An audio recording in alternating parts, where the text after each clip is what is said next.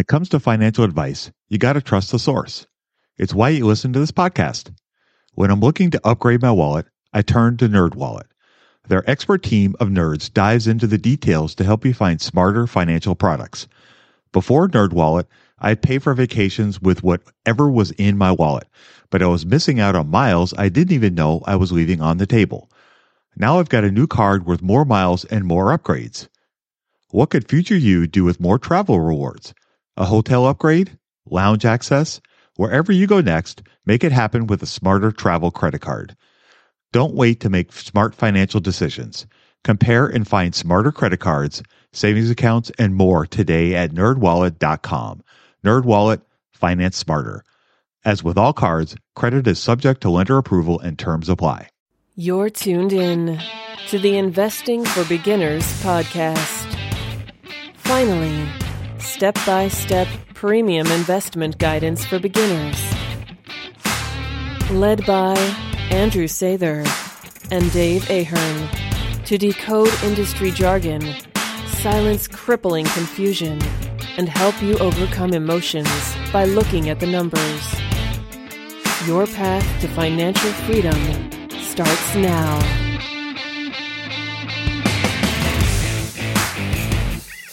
All right, folks. So, welcome to Investing for Beginners podcast. This is episode 107. Andrew and I got some great listener questions, and we're going to take a few moments to answer those. Who are we kidding? It's going to be more than a few moments. Uh, but we're going to go ahead and answer these questions for you guys on air, and we'll just kind of go from there. So, I'm going to go ahead and read the first question. So, it says Hi, Andrew.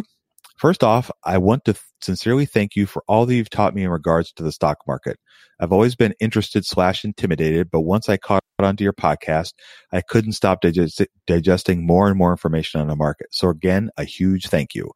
Thank Quick you. question. When, you're welcome. Quick question. When it comes to dollar cost averaging, I am looking to invest $150 a month.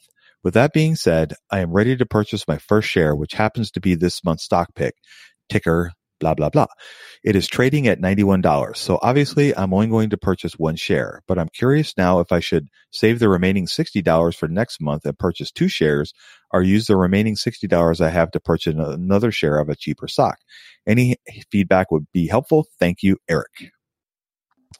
Okay, so to be clear for people who don't follow everything I do, I have a newsletter. It's a paid newsletter called the Sather Research e-letter. In that newsletter, I'm giving monthly stock recommendations and it's following along a real money portfolio. So as Eric said in this example, the stock pick for this month is $91. So in the real money portfolio, we are buying 91 dollars worth. So in again in the real money portfolio, it's $150 a month the goal is to hit $1 million, which sounds crazy with such a small amount, but that's kind of the point. I started this portfolio when I was 25 and, and I launched a newsletter when I was 25. And so I wanted to show just how powerful compound interest is. So the goal of that is to invest $150 a month for 40 years. And hopefully we'll hit that $1 million mark. And we don't need crazy returns. Um, we just need a 1% outperformance compared to the stock market, which includes inflation, by the way, but it's still going to be a million dollars. So, in the real money portfolio, if if you're doing the math, so in the e-letter, um, we ended up buying more than one share because there was also a sell, um, a sell recommendation, so I was able to pick up more shares. But like, let's say we're in Eric's situation where you know we might be starting out brand new we don't have any old positions that we're selling off. So all we have is this $150. There's a recommendation to buy a stock that's trading at 91. So we can only buy one share. So now he's got $60 left.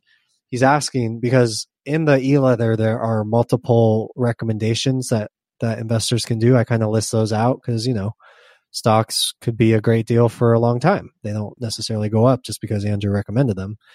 So some investors do like to add more positions like instead of adding just one position like I'm doing in the in the real money portfolio, maybe they're adding two or three. Uh, Not that I necessarily recommend that. I've talked about that several times, but that's a topic for another day. So, what does he do with the remaining with the remaining sixty? Uh, you're going to want to roll it and use it in the next month. And here's the big reason why. If you think about using that sixty dollars to buy another share of a different stock, um, consider that you have to pay a transaction fee of four ninety five. So I'm not going to do the math right now, but that's going to be close to 10% of your capital going towards a transaction fee because you're only investing $60. So that's why I say just roll it. And that's what I do every month. And I do this with the real money portfolio too. If there's money left over, even if it's kind of a significant amount, you just roll it. And that way you have more money to spend or to invest in the next month. So next month, instead of having $150, he's going to have $210 and now he can buy more shares of whatever that recommendation is and that's going to be probably the most efficient way to use your money agree disagree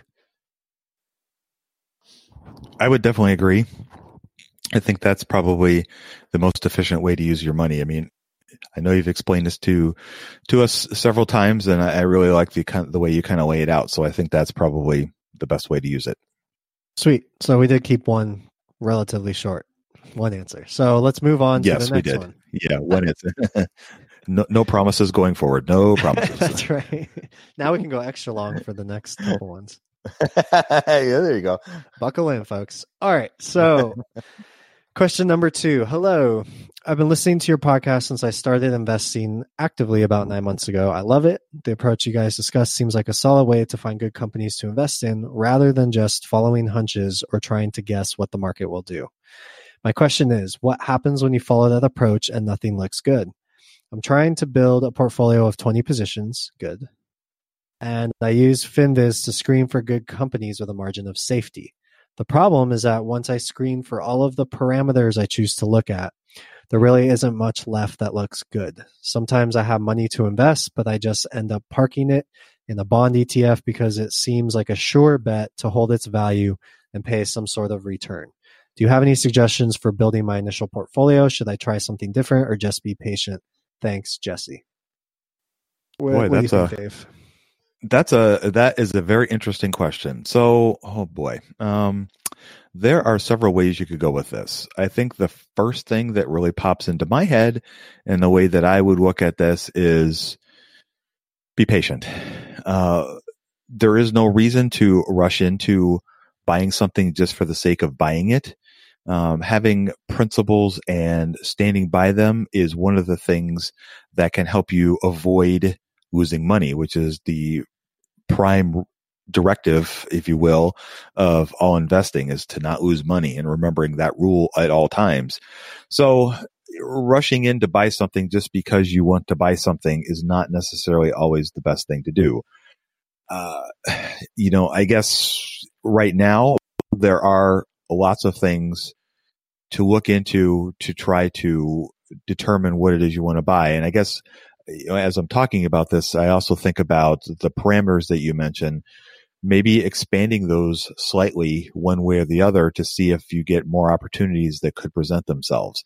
That's one thing that Andrew, I know, has talked about in the past is instead of sticking st- strictly to a PE of 15, for example, maybe branching out, going up into the 15 or 30 range just to kind of see what's out there and see what's available.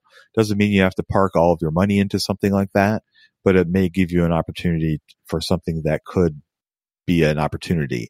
I know that when I have looked at my weekly FinViz screens for companies, yes, it's not a lot to choose from. And it seems like the majority of them right now are in the unloved, I guess, category of financials. And Andrew and I have talked about that numerous times about our viewpoint or opinions on those. I'm more open to looking at companies like that than Andrew is uh, for a variety of reasons. And I think that is one of the ways that you can look at it. If that's something that falls outside of your comfort zone, then I guess my recommendation would be to wait. Um, you're going to have opportunities at some point. There is always going to be a downturn in the market at some point where you'll have more opportunities than you will now. But I think saving that money and parking it in a safe place like a bond ETF is not a horrible idea. I guess that's kind of the conservative side of me, and I think that's my thought. I'd be real curious to hear what Andrew has to say. Oh boy, where do I start? um, first off, yeah, gr- excellent question. I really like what you mentioned, Dave, about staying patient and 100%. Like, don't, especially if you're not sure, um, don't start putting your life savings and buying up all these stocks just because you're in a rush to build a portfolio of 20 positions or, you know, for one reason or the other, you just want to kind of go full Rambo. Um, I would say,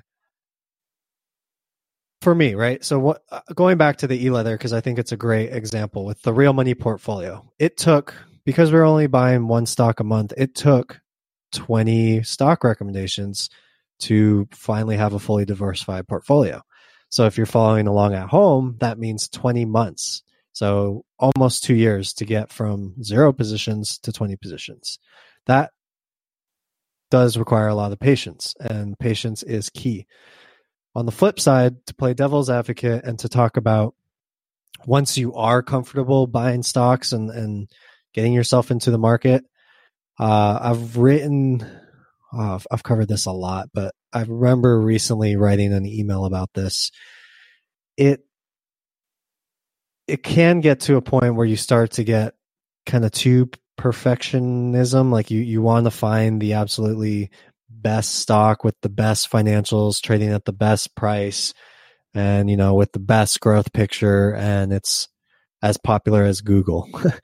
It, it's not at that at that time when you're at that point now where where you're just kind of trying to be a perfectionist that's not going to be conducive to uh, having good results in the long term. Eventually like we talk about you you're going to want to really lean on the principles of investing. And when I say the principles, I really mean dollar cost averaging, which means setting a consistent small amount, not maybe small is not the right word, a reasonable amount of money that you can consistently invest every month and doing that every single month.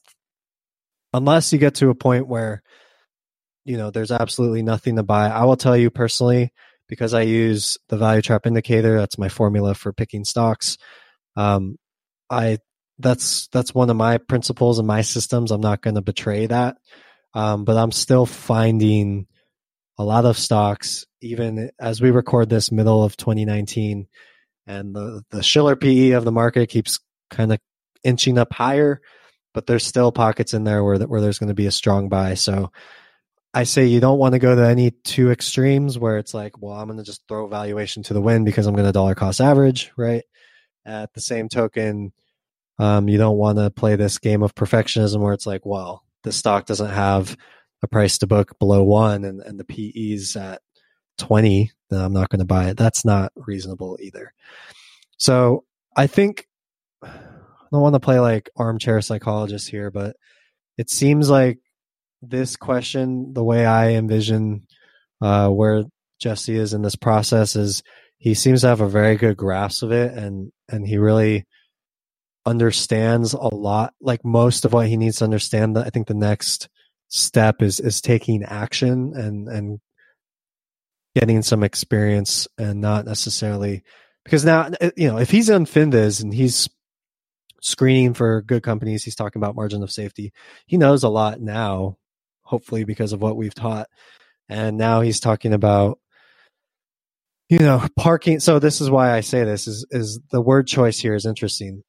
Sometimes i have money to invest but i just end up parking it in a bond etf because it seems like a sure bet to hold its value and pay some sort of return. That that kind of concerns me because nothing in investing is a sure bet.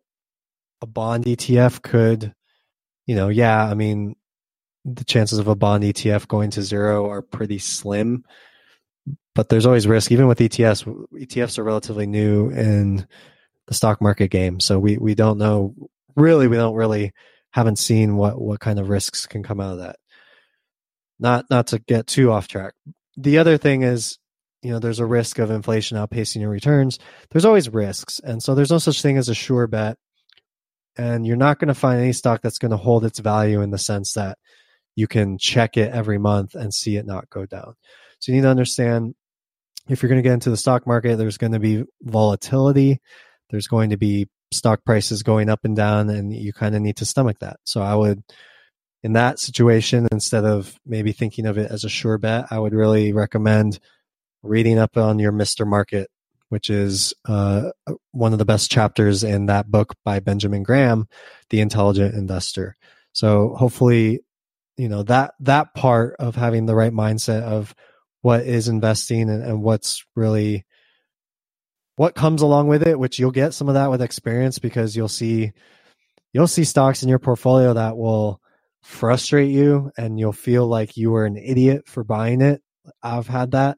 You'll have stocks where they'll just shoot up as soon as you buy it and it's like, "Whoa, I'm a savant," you know, and everybody should listen to me. And you'll have stocks that have those characteristics at different times. So I've had a stock that I remember in 2017. This was one of the dividend fortresses. Um, it did really, really poorly, and it did for a long time. I just kept collecting dividends along the way. Finally, in 2019, it seems like the market's kind of seeing the same type of value thesis I saw. And so it's starting to make a comeback, and I'm seeing those losses turn into gains, right?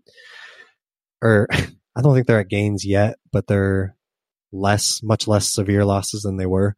Um, and, and they can go all the way up that, up and down that scale. So I think building a portfolio of 20 positions, that's something we've covered in the past. Obviously, if you're talking about investing a huge sum of money or a huge part of your life savings, the strategy is going to be a bit different than if you are starting from scratch and, and trying to let's say invest $150 a month in, in a solid dollar cost averaging plan. So a lot of things to think about. I will say one more thing about this, and I, I could probably talk about this question all day. It's, it's a good one, but budgeting was always a challenge for me. I struggled to find the best way to keep track of all of my money. Not to mention all the time tracking down receipts, cataloging expenses, and trying to figure out what went wrong with my air quote system until Monarch Money. Monarch Money allowed me to easily see what is going on with my finances, helping me get a better handle on my spending, budgets, and more. It's my go to app every day, more so than my bank, because I can quickly see where I am with my budgets and spending, allowing me to invest more and spend time on the things that I want to do. It's my GPS for money. Monarch is the top rated all in one personal finance app. It gives you a comprehensive view of all of your accounts, investments, transactions, and more. Create custom budgets, set goals, and collaborate with your partner and now get an extended 30-day free trial when you go to monarchmoney.com/beginners. Unlike other personal finance apps, Monarch's simple, intuitive design makes it so easy to set up, customize, and use. Monarch has built-in features to collaborate with your partner, family, or financial advisor.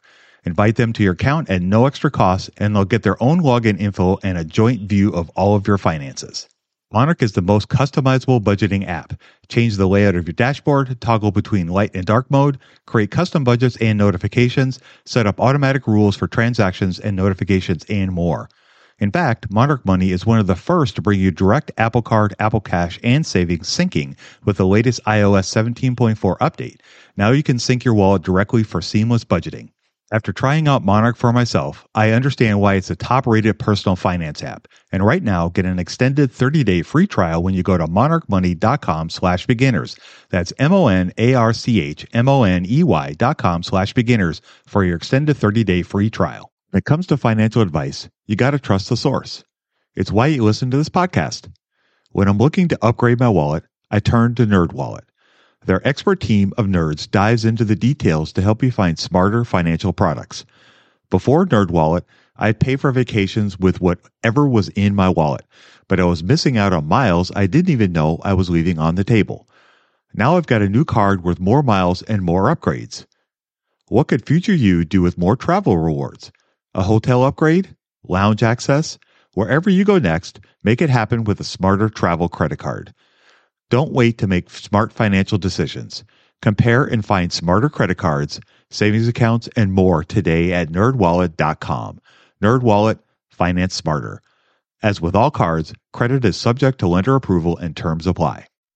Um, going back to that first question and the stock pick that we did for June 2019. This is one that would not show up in FinViz at all. So I guess to rewind and go back for people who aren't aware of FinViz, that's something we covered in the archives. But it's basically a stock screener that helps you filter stocks based on their different valuations, like PE, PB, etc. So if I look at the company, and I, this is like the third time I've almost said its name, so I got to be careful. It's not one that would pop up on a screen because likely because the price to book on this is 3.59 that's not it's it's like really i would i would prefer to pay like maybe two and a half or two, uh, two for a price to book but here we have one that's 3.59 but then the pe is a 19 the price to cash is a 14 so again if i was screening for price to earnings under 15 this will also not show up. But you know if it was a FinViz screen, I don't think this would show up because of the price to book. Looking down to see what the price of sales is, I'm I'm assuming that's going to be reasonable. Well, also at 2.5. So yeah, not really something that would probably show up on my radar. But this is a company that I've been watching for a long time. I'm talking about years here. And I owned it, I think in 2015, maybe 2016. But it has a really strong brand um, I'm talking about a brand of over a hundred years, one that's in the daily vernacular. Everybody, if I said the name, you would know what stock, you know, what company I'm talking about. And it's it's a dividend increaser. And what's really nice about it is it, it goes back to an idea I've talked about before, where not to get too far in the weeds, too late, but not to get too far in the weeds um, the brand, the power of the brand and the value of the brand is not put in the balance sheet at all. So that's one reason why the price to book is higher. You know, I'm not going to pay a price to book of 10 just because there's a strong brand, but the price to book is still reasonable and it would be lower if their brand was valued. Um, to give you a sense of how valuable the brand is, uh, in 2018, it was ranked 83 in the world by Interbrand, which is uh, a website that ranks some of the top brands in the world. So that's a huge thing. But again, I wouldn't have found it in FinViz most likely because to do a screen like that, I would need a price to book under four. I would need a price to sales under three. And the list of stocks that would come up under that would probably be way, way, way too overwhelming to be able to search through all those. So I think there's value in also having a watch list in addition to having these screens because you can get other ideas other than just using the screener. So I like I like to have I've talked about this uh, maybe a month or so ago. I like to have my the value trap indicator spreadsheets. I like to have them hooked up to each other so that they're constantly updating those VTIs and I can kind of glance at those. You might not be as as you know crazy as I am, let's say, but maybe for you that means having a watch list of say 10 to 15 stocks that is in addition to your to your screening efforts and then if you notice that one of those stocks really dropped for one reason or the other then maybe that's a, a, an opportunity to to rerun your margin of safety qualifications and see if well now maybe it's it's a good value because uh, there's been a huge drop for this reason or the other. So those are kind of my long-winded thoughts on that. I think I think um, Jesse's like right there. I think he understands the margin of safety, understands these valuations, and I it sounds to me like paralysis analysis and being so scared of taking a risk that you're making the gravest mistake of, of all, which is not investing anything. Hey, you. What's the best way to get started in the market? Download Andrew's free ebook at stockmarketpdf.com. You won't regret it. That's an excellent answer. Way better than mine. it is not. I think if you. No, it is not. Moving on. Okay. All right. Okay. So moving on to the next question. All right. So we have uh, good afternoon, Andrew. First, thank you to you and Dave for the work you've done on the podcast. Over the last several months, I have nearly caught up on all the episodes in the archive. It's been extremely insightful and sparked my interest in value investing. At your recommendation, I've also read The Intelligent Investor and Rich Dad, Poor Dad, and have my copies of Greenblatt's books as well as two of Peter Lynch's. I also have my MBA and have a solid grasp of financial statements and value cal- or valuation calculations. I'm 34 years old and have a healthy 401k making the maximum contribution annually.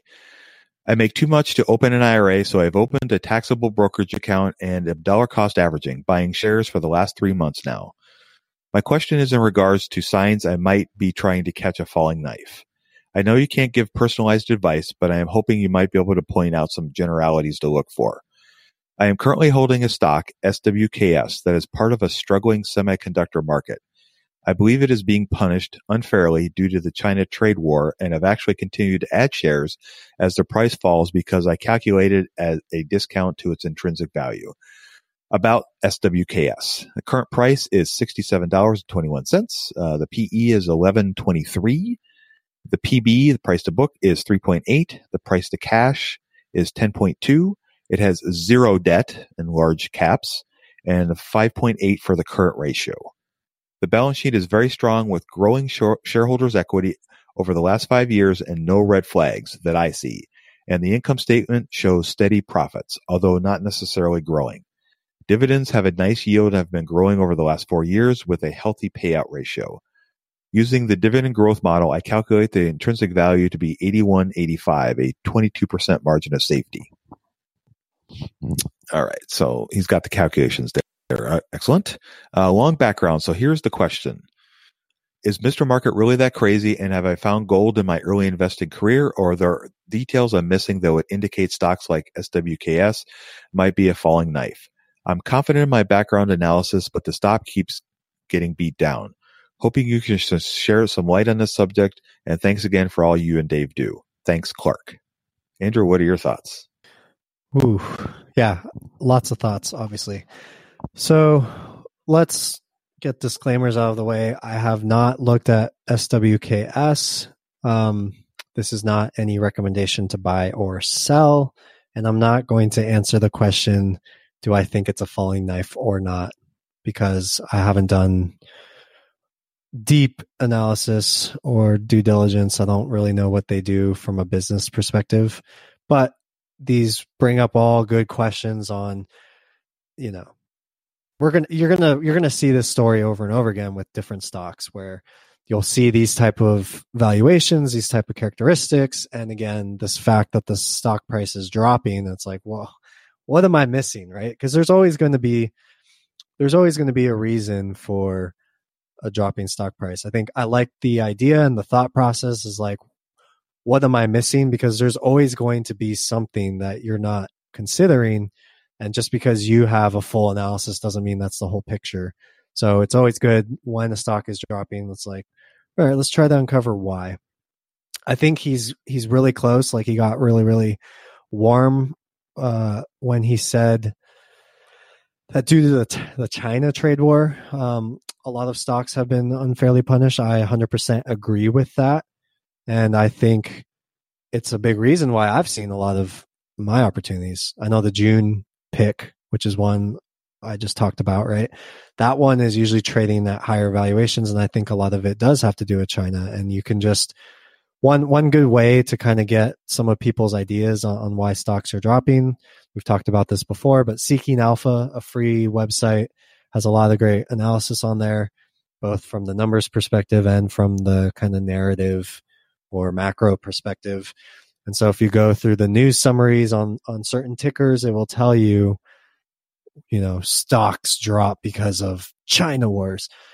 Um, so some of it will be kind of sensationalized, but if you can trust, you can start to weed out when something's sensationalized versus if it's actually legit. So usually there'll be something more in depth than some clickbait title that says the Dow dropped half a percent because of China, right? Um, but something like this, uh, he's talking about the struggling semiconductor market, which I know has had its struggles recently in addition to what's going on in China. So that's another factor. Like um, the memory market's been having some issues. And when I say issues, it's not that it's going to go away or anything, but you know, the growth that it's had in the past seems to be slowing. So lots of things to consider on that end. From strictly a numbers perspective and going to the question of is Mr. Market really this crazy? And I, have I found gold in my early investing career? So yeah, it's a good example of Mr. Market going crazy, I think. Uh, just at least from the the initial observation.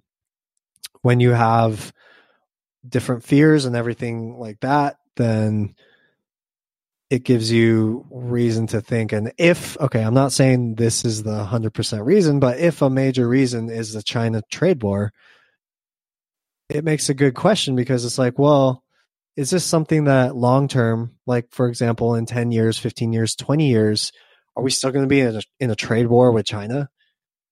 good question, right? What, what do you think? I don't think any war would last. Well, not any war. Any trade war would really last that long. Nobody knows, obviously, and, and we never know what the future holds. But I think it's fair to say a lot of these political things tend to hit the markets, and then you tend to see the markets um, revert and kind of forget about all these worries. And so the same people who are selling like a frenzy will also buy like a frenzy at the first sign of the trade war being over. So obviously you can never time that. Anybody who says they can is a fool. But you can buy when it's dropping like this and it could drop another 25 50% from here. But you have to be okay with that. You have to be able to stomach volatility, be able to stomach the fact that there is risk with buying stocks and no stock's going to go up perfectly forever and you just take that into consideration and, and maybe even write down the reasons why you're buying a stock like this. So maybe some stocks make you more nervous than others. Those could possibly even be the best opportunities. So in in this case with SWKS, it's like, well, you know, the price to book and the price to sales on the onset maybe doesn't sound super low. Price to book of almost three, and then the price to sales of three and a quarter. But I mean, when you consider it is in the semiconductor, it is in the, the tech industry, valuations like this are kind of rare. And the PE of 11, according to FinViz, um, below 15, that sounds fantastic. And a, and a great dividend too, 2% yield. So these are all things. And I, and I really like the fact that there's no debt, right? That, that, that's a huge factor for me when I'm looking at stocks. So if you can remember that okay, two things. If you can remember that you're going to be holding for the long term, that any sort of volatility is is uh, going to be accepted, and if you're understanding that when you say I'm going to hold for the long term, that doesn't mean well I'm going to hold for ten years and and it's guaranteed that I'm going to make gains. That's not what we're talking about. What we're talking about is I'm going to hold for the long term, and the business will continue to run and grow, and I'm going to get my dividend payments from that. And eventually, we don't know what the timeline is, but eventually, Mr. Market will realize it was crazy and the price will settle. We don't know what the timing is again. I have to stress that over and over and over again. The second thing to consider is that when you say, is this going to be a falling knife? I think it's important to distinguish a falling knife as in a share price that collapses until the PE is under a nine and, and the stock price is from a 70 to let's say like a 40 that's one type of falling knife i might be okay catching that because i'm holding for the very long term as long as the business is doing fine versus a falling knife where we're in a bankruptcy situation like we talked about recently. I think even last week we talked about it. A bankruptcy situation where the company's a falling knife because it's crumbling and you're buying into a business and the business is crumbling there's no growth the, the, business is imploding and now we're talking about a share price that's collapsing that likely won't recover because of the business characteristics. So that's kind of everything i would say about it. Um, it's great he's doing his due diligence. I think i love to hear the fact that he's taking the initiative and reading. Obviously Ben Graham, Joel Greenblatt, Peter Lynch, guys are way smarter than me with way more experience and, and guys I've definitely learned from. And it only makes sense to go to the source and try to learn from as many as as many of those legends as you can. And I see Clark doing that, and um, I think he's on the great path. I totally agree. This is an amazing question, and I love the way he lays out all of his his points, and he's definitely done his due diligence. That is for sure. So, you know, major kudos to you, Clark, for for all that. A couple things that I wanted to kind of throw out there. A- Andrew gave a very detailed, very excellent explanation, but a couple things that I guess I would observations that I would like to throw out there. So, the first thing I wanted to chat a little bit about was your uh, intrinsic value calculation or kind of your estimate of where you think the company can go as far as the price goes. You know, the numbers you came up with are, were great because if you look back at the history of the, the price of the company over the last five or six years, it has easily hit that number, if not more, multiple times. And so the number that you're looking at is not out of the realm of possibilities for, I mean, for, you know, for just for giggles, even back in April, uh, April 12th, it was at $90. So, you know, it's fallen quite a bit since then, but I think, you know, just based on everything that we've talked about, I think it's more based on sensational news, i.e. what's going on with the trade war with China is scaring people away from this area of the stock market is making them feel like this is a, a could be a disastrous investment. And I think the other thing to think about too is, and I don't know the answer to this, but I guess a question I would ask when you're looking at a stock that's getting beaten up that you feel like is getting beaten up, because based on just the initial numbers that you're you weighed out in your in your question, it sounds like the company is doing well irregardless of what's happening in the stock market. So I think one of the things I like about this question is it shows that the stock market does not equal the success or failure of the company. Uh, it it's really based more on public opinion than a lot of times than the actual numbers because if the company is increasing its sales, its bottom line is increasing, it's paying a healthy dividend and it's got room to grow that dividend and all the other metrics that you're looking at indicate a very healthy company, a grower, growing shareholders equity. Those are all great signs to look for in a company. And it doesn't always equate to success in the stock market for a variety of reasons. And yes, Mr. Market can be that crazy. It happens all the time. But the thing that I guess the question that I ask myself, and I don't know anything about the semiconductor market is just looking at the, the volatility of the stock price over the last five years, it's, you know, it's seen some pretty high highs of, you know, up to a, almost over $105 to down to a low of about, you know, $66. So that's a pretty wild swing. And there seems to be peaks and valleys of it. And I guess the question I asked would want to ask about the semiconductor market, and I don't know the answer to this question, is is that normal volatility? Uh, is it a cyclical business? In other words, are there periods of highs and periods of lows? And is it just kind of hum along at that? Or is that not normal? Is that normal? And I guess I don't really know the answer to that question. And I guess that would be one thing that I would want to investigate when I'm looking at why is this, why is this company getting beaten up? Is it because of the cyclicality of the nature of the business that it's in?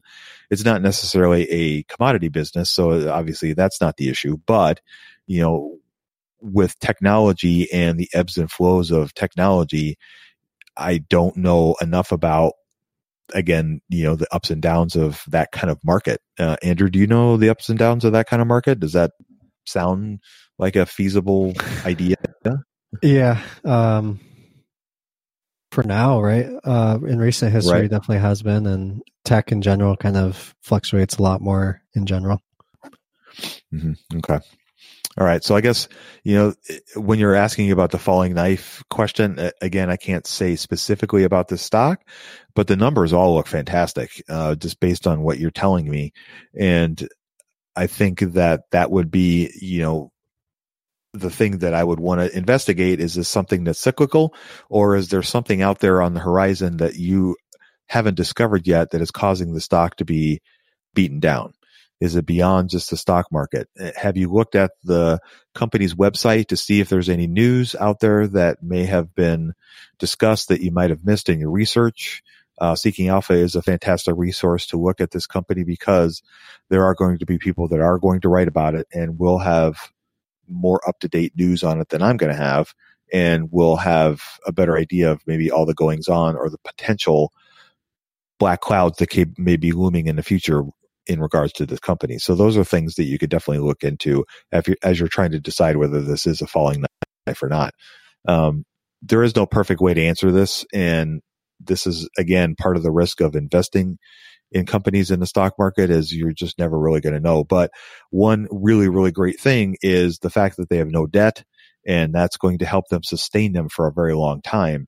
So even if it doesn't ever get back to the highs of $105 a share, it could still do really well for you over the long term. So that would be something I would want to keep in mind as well. So I hope that helped answer your question a little bit, Clark.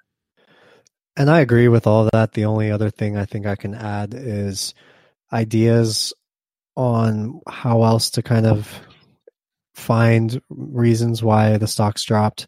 Another thing you can do is listen to conference calls, listen to the quarterly earnings, pay attention to what happened in the quarterly earnings, and even look at a quarterly statement.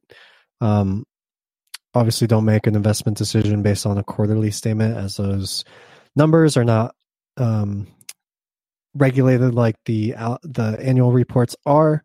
But you know, maybe you might be able to sniff out another reason why.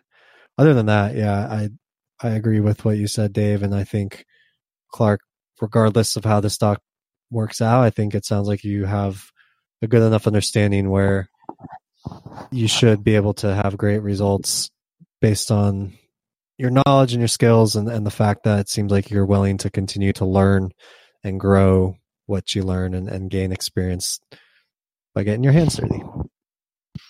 Yeah, exactly. And I guess the thing that I'm jealous of is the fact that you have an MBA and you have a, a, background in finance and understand how financial statements work and can dig into those much easier than it was for me. You know, it was a complete learning process for me and I love it. Don't get me wrong, but sometimes I wish I would have, you know, learned a little bit more in school or actually paid attention in my accounting classes right. instead of staring at the pretty girls in the class. So, um, but you know, it's all water under the bridge now. But uh, anyway, so yeah, that was that was a great question, Clark. Thank you. We all agree with you on that too, Dave. Glad to hear it. All right, folks. Well, that is going to wrap up our conversation for this evening. I hope you enjoyed our answers to the great listener questions we got today. That was a lot of fun for me, and I think Andrew enjoyed it as well. So, without any further ado, I'm going to go ahead and sign us off. You guys go out there and invest with a margin of safety, emphasis on the safety, have a great week, and we'll talk to y'all next week. We hope you enjoyed this content. Seven Steps to Understanding the Stock Market shows you precisely how to break down the numbers in an engaging and readable way with real life examples. Get access today at stockmarketpdf.com. Until next time, have a prosperous day. The information contained is for general information and educational purposes only. It is not intended for a substitute for legal, commercial, and or financial advice from a licensed professional. Review our full disclaimer at einvestingforbeginners.com.